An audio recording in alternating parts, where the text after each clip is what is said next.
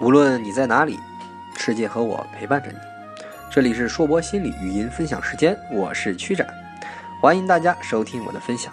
今天带给大家我的个人专栏《心理学史二三事》，讲述心理学发展历史上的奇闻异事。那么，就让我们走进今天的第四期：机能主义时代狂潮。一八三八年，动物园里有一只叫做珍妮的猩猩，引起了人们蜂拥前来参观。珍妮十分的孩子气，非常像人类。她能够自己坐在桌子边，穿着小女孩的衣服，用勺子吃饭，用杯子喝茶，甚至还能够听懂饲养员的话。一位参观者看到珍妮那天真无邪的表现，就想起了他的两个孩子。后来再来动物园的时候呢？他就带给了珍妮一个口琴，还有一把镜子。当参观者吹了吹口琴，递给珍妮以后，他惊讶地发现，珍妮居然立刻就把口琴放在了嘴边，像他自己一样吹，试图去吹奏它。然后呢，参观者又把镜子递给珍妮，珍妮就一直看着镜子里的自己，一遍又一遍，就像小孩子第一次看到镜子里的自己一样。珍妮的行为给参观者留下了非常深刻的印象。他在日记里写道：“人们会参观驯化的猩猩，来去看看他们的智慧，然后就会夸耀我们人类自己有多么的了不起。那傲慢的人类认为自己才是最伟大的，具有神的意味。但我认为，人类要更谦虚的接受自己是从动物进化来这一观点。”这个对珍妮留下了深刻印象的参观者是谁呢？你肯定听过他的名字——进化论的开创者查尔斯·达尔文。如果说美国呃沙皇铁钦纳在美国成功的建立了心理学的秩序，那他倒行逆施的实验流程和毫无人情味的社交圈子，就让许多美国的心理学家迫切的想打破了这个秩序。科学的进步是日新月异的。就在铁钦纳保持守旧的构造主义理论的时候，革命的烽火已经点燃了整个美。还记得吗？一八九八年，铁钦纳在《哲学杂志评论》呃《哲回哲学评论》杂志上发表了一篇叫做《构造主义心理学公社》的文章，成为了这场革命的导火索。为了建立自己构造的这个理论，他设立了机能的 mechanism 一词来加以举反例。他没想到的，恰恰就是他自己为自己的反抗者建立了一个理论的基础。很快就有大批大批的学者，纯粹是为了反对铁钦纳，追本溯源，来研究他这个设立这个反对的机能的这个词语，一直追溯到了好几位早期学者的经典理论当中。啊，现在大家能够理解这种心态，机能主义者们初创的这个目的，就是为了单纯反抗暴君铁金纳的构造心理学，甚至有的人是恨屋及乌，直接一步到位反对到了铁钦纳的老师威廉冯特的实验心理学。在他们看来，这两种心理学实在是太过于狭隘了，没能说明一个非常重要的问题：心理学能干什么？心灵是怎样工作的？机能主义啊，想要解释人类日常生活的功利心理，很快就迎合了大众的胃口。第一个被学者们多加引用的就是查尔斯·达尔文。进化论提出，在人和低等动物的心理机能之间存在着一定连续性的有趣问题。如果人的心灵是从更原始的心灵进化而来，那么动物和人的心灵之间不就存在着类似的特点吗？心理学家们意识到，动物行为的研究对于人类行为的理解具有非常至关重要的意义，因此，进化论就导致了心理学研究对象、对象和目标的变化。那随着心理学家越来越多的关注适应环境过程当中人和动物，那种关于心理元素周期表繁琐的研究，还有铁钦纳所创造的那些惨无人道的实验，便很快就失去了吸引力。既然我们能对小白鼠做实验，那何必给人去插胃管呢？另外一位被机能主义学者们拿来引经据典的，就是著名的统计学家弗朗西斯·高尔顿。他是世界上首个使用统计方法去研究个体心灵的学者，具有非常重要的开创意义。那高尔顿对心理学产生重大影响的，在于他《遗传的天才》这本书里，他着重地描写了遗传对于人类个体的影响，率先使用了他自己发明的测量和统计方法，对世界上的一些天才人士进行量化分析，开创了心理研究量化的先河。他花费了将近整整十五年的时间去研究心理学。虽然他不是一名心理学家，但他的努力对科学心理学的发展产生了非常重要的冲击。他的领域和方法涵盖了适应、遗传对环境、物种的比较、儿童发展问卷方法、统计技术、个体差异，甚至包括了心理测验。单就影响力来说，其实高尔顿比冯特对美国心理学的发展要产生了更加深远的影响。就在以这两位为首的学者们理论的武装下，一场为了抵抗后抵抗构造主义的名为机能主义的心理学运动，就轰轰烈烈地展开了。如果说现在的美国学者去投票选出心理学历史上的重要人物，除了公认的科学心理学开创者冯特教授之外，那排名第二的必然是影响了整整一代的机能主义运动的先驱詹呃威廉詹姆斯。詹姆斯出生于纽约城市宾馆的阿斯特大楼，他的家庭声名显赫，而且非常富有，有钱呢。所以呢，他的父亲从小就给孩子们的教育给予了极大的关注，请了一大堆的家庭教师。所以，詹姆斯的早期学校这个早期的儿童学校教育也是非常的丰富，游历了英法德意瑞士五个国家，最后回到了美国进行高等教育。当这位天才啊进入哈佛大学开始读书的时候。却实在是因为天妒英才，他的健康状况开始恶化。詹姆斯当时陷入了一种能够给他带来极大麻烦的神经症当中。他经常的生病，心情压抑，消化紊乱，失眠，还有一定的视觉障碍和背部虚弱。每个人都能明显的看出他他在美国过得很痛苦，而且由于当时他在哈佛大学已经没有什么东西能够吸引他。所以就有人啊建议他说：“你不如去欧洲转一转，待一待吧。”在欧洲呢，詹姆斯的病情病情有所好转，但他抑郁的状态呢却始终的持续。他有幸在柏林大学听了赫尔姆霍兹的生理学讲座，认为心理学成为一门学科的时候到了。虽然他后来因为一些错综复杂的原因，没能见到这门学科的建立者威廉·冯特。但他和冯特一样，把自己的注意力转向了心理学，也和冯特一样，染上了一种莫名其妙的疯狂的中二病。这家伙有多疯狂呢？这中二病有多中二呢？在一八六九年那些忧郁的日子里，詹姆斯开始构建一种叫做自由意志的生活哲学。这不是因为他出于追求知识的好奇心，而是纯粹是因为他的抑郁症已经达到了个巅峰，他已经对生活几乎绝望了。在读了大量的书籍之后呢，詹姆斯认定自己的自由意志就是治疗抑郁症的一个重要方式。很快，他就在1872年接受了哈佛大学生理学教授的职位，但那个时候他却经常因为自由意志的支配跑去意大利度假。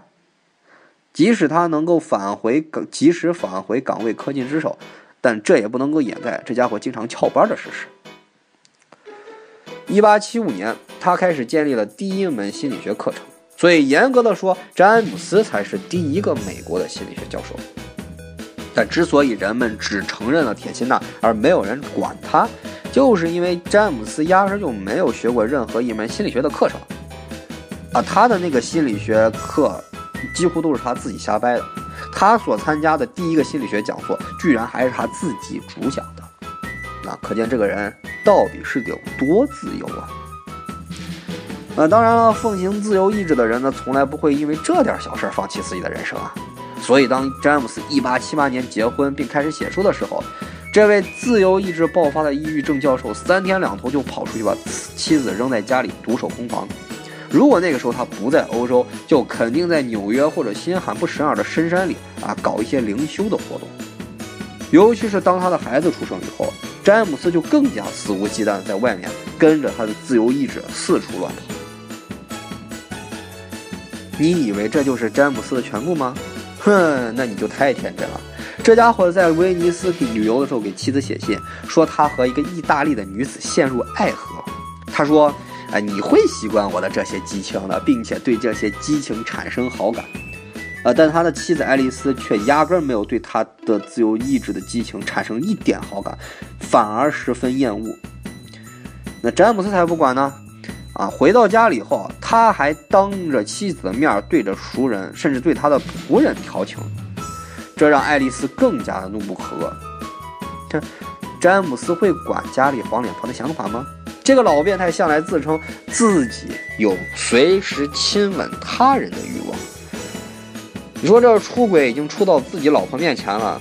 到底该说他是真的天才艳艳，呃，还是该说他到底是个不可一世的疯子呢？只能说他的自由意志实在是令人哭笑不得。玩归玩，闹归闹，那他在学术方面的成就还是不容抹杀。一八九零年，詹姆斯的巨著《心理学原理》出版，获得了巨大的成功。在此之前，詹姆斯频频外游的时候呢，认识了非常多的著名心理学家，包括之前一直很遗憾没有见过的冯特。在跟冯特的会面结束之后啊，詹姆斯就声称他给冯特留下了一个非常好的印象。但老中二病冯特却不怎么喜欢这个小中二病，因为詹姆斯实在是太狂傲。当心理学原理受到全世界心理学家们盛赞的时候，冯特和铁金娜就根本不喜欢他，因为詹姆斯毫不留情地用挖幽默的挖苦方式批评了他们两个人的观点。所以啊，为了回应詹姆斯这不礼貌的态度，冯特啊逢人就说。呃，詹姆斯的心理学原理，我看了，他写的非常棒，是一部写的很漂亮的优秀文学作品。啊，老冯特这也是黑的，呃，不留声色啊，也算是这个黑人中的这个腹黑中的一个典范。呃，不过自由意志爆发的詹姆斯可不像冯特和铁金呢，他对于这种事儿压根不在意，他把自己的心理学原理视作玩物。那也许是因为那个时候他的注意力已经转向了像什么心灵感应啊、千里眼啊、招魂术啊这种连老中二病冯特都不敢涉及的一些疯狂领域，啊，这让詹姆斯在世人的眼中从放荡不羁的天才直接变成了一个精神分裂的疯子。但作为和铁心娜同时代的心理学家。既然一开始詹姆斯就在书中反对了冯特的理论体系，那他注定将带领机能主义的学者们和铁心娜有着命运的一战。詹姆斯注定不是孤独的，同时代的美国还有另外一位拥有诸多第一杰出记录的人物——格兰维尔·斯坦利·霍尔。什么叫做诸多第一杰出呢？霍尔是世界上第一个心理学实验室的第一个美国学生。创建了第一个美国的心理学实验室，创办了第一份美国心理学杂志，美国克拉克大学第一任校长，美国心理学协会的第一任主席，也是第一批是应用心理学家之一。那可以看到，这个家伙是一个干什么都喜欢赶潮流的人物。霍尔被称作心理学界的达尔文。一八七四年。冯特的生理心理学原理唤起了他对这门新兴学科的兴趣，让这个上半辈子因为职业选择困惑的家伙，那再一次产生了一次职业选择的困惑。一八七八年，他放下了自己的困惑，全心全意投入了心理学，无愧于第一之名，拿到了美国心理学的第一个博士。之后就前往莱比锡，跟随冯特进行学习。但冯特没怎么对霍尔产生影响。两年后，霍尔回国，不久就因为把心理学用在教育上名闻遐迩。这可是真的开创了心理学实际应用的先河。在一场又一场的全国巡演讲座中，霍尔在推广自己复演论的这个学说，认为儿童的个人发展就是重复了人类种族的生活史，儿童的游戏行为就是人类早期到文明时代历史的一个重演。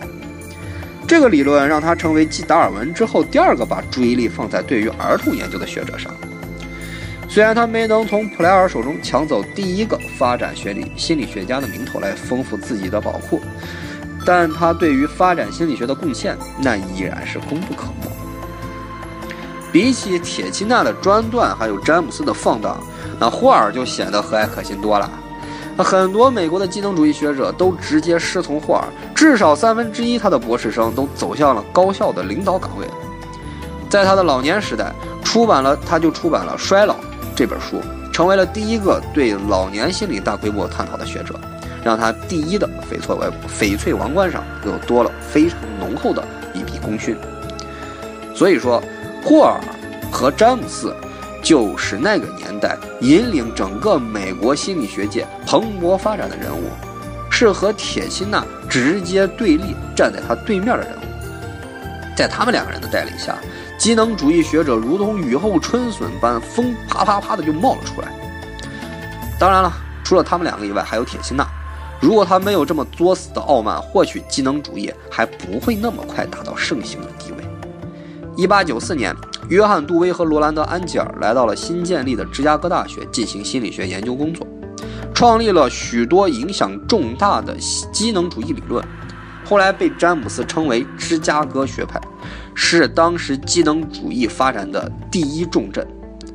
杜威的心理学成为了詹姆斯《心理学原理》出版前最受欢迎的教科书，率先提出了现代重要感觉概念的反射弧。安吉纳尔呢，则在杜威离开芝加哥大学后，承担了机能主义发展的工作，让芝芝加哥大学成为了机能主义心理学家的主要训练基地。除此之外，在哥伦比亚大学还有另外一种机能主义倾倾向，以心理测验的创始者詹姆斯·麦金卡特尔和罗伯特·塞申斯·无尾士为代表的哥伦比亚学派，成为了继芝加哥学派之后烘托机能主义的另外一个重镇。构造主义学者们迅速且充满正义地对着机能主义运动发起了攻击。美国的科学心理学分别以康奈尔大学的铁钦纳和芝加哥大学的杜威为首，分裂成了两大阵营。后来，相互的非难、指控和反指控穿梭于两个敌对的阵营之间，每一方都充满了正义感，相信自己才占有着真理。构造主义指责机能主义偏离纯实验的研究方法，鄙视心理学知识在现实生活的任何应用。机能主义呢，则不屑于构造主义的清高姿态，对于维持一门纯科学又毫无兴趣。这样一来，再一次唤起了长久以来存在于纯科学和应用科学之间的那个疯狂激烈的争论。现代的纯科学和应用科学之间的争论已经不像那个年代那么激烈了，这和机能主义主张解决现实问题这样一个观念功不可没。一九二七年，铁钦纳去世之后，构造主义的理论就渐行渐远。到了一九三零年，机能主义实际上已经取得了完全的胜利。在机能主义者的影响下，心理学已经不再是象牙塔中的珍宝，而是走出了大学，面向社会，为社会提供一系列实用性的服务。心理测验、临床治疗和工业心理学逐渐成为应用学科的主流，直到现在，我们都在使用智商、人格、焦虑这些指标作为个体心理健康的标准。从机能主义开始，心理学正式的进入了应用学科时代。那机能主义学者们为应用心理学的兴起都做出了哪些具体的贡献呢？我们将在下一期来为大家讲述。无论你在哪里，世界和我陪伴着你。这里是硕博心理语音分享时间，敬请期待我的个人专栏下一期。第第第五期应用心理学的兴起，谢谢大家。